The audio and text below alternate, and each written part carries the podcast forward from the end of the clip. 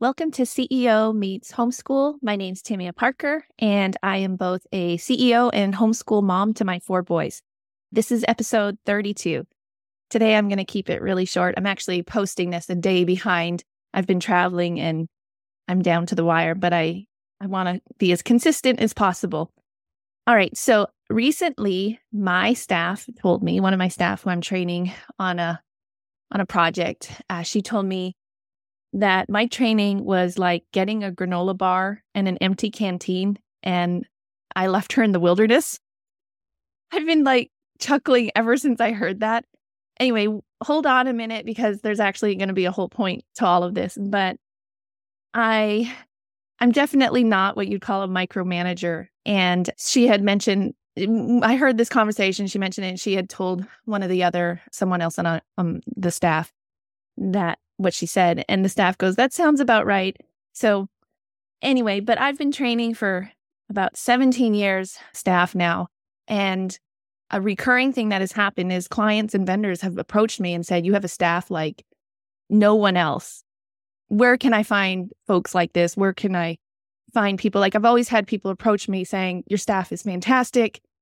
Help me build a staff. And keep in mind, I don't actually help people build staff. That's not what we do, but uh, folks have noticed our team and approach. So that's always a great thing. So that granola bar and left in the wilderness, I guess that's kind of my style, but I, I never, I told her, can't you just have like at least a quarter of a canteen with water, some water? But um, anyway, so I recently, well, right now I'm working through a problem. And if you think of small business owners, uh, CEOs, and entrepreneurs, the core of what they do is solve problems. And that's basically also how they earn revenue.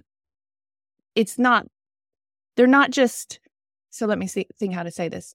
Um, you solve a problem, you offer that to the outside world, and that's how you make money. But also in your business, you're going to have problems that's not tied directly to creating revenue. You just have problems that you have to always resolve. And that's just normal. Like your company, the the projects you deal with, everything has to do with solving something. I call it problems. Problems might not be the best word.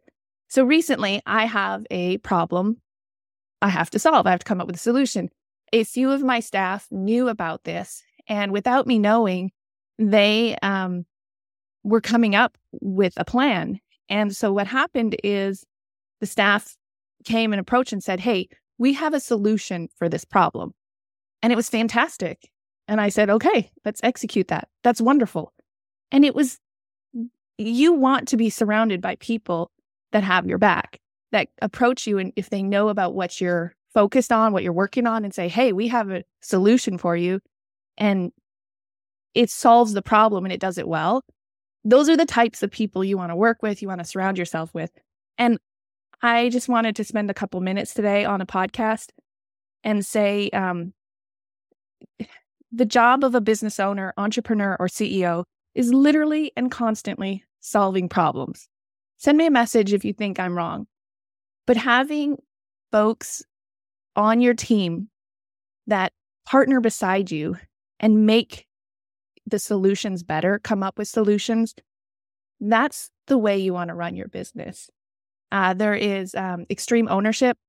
It's a business book. I think I finished about 75% of it fantastic book for trying to have that mindset of having really wonderful people uh, around you. And of course, I've mentioned Who Not How. Excellent book. That's all I have for today. I hope everyone has a great day.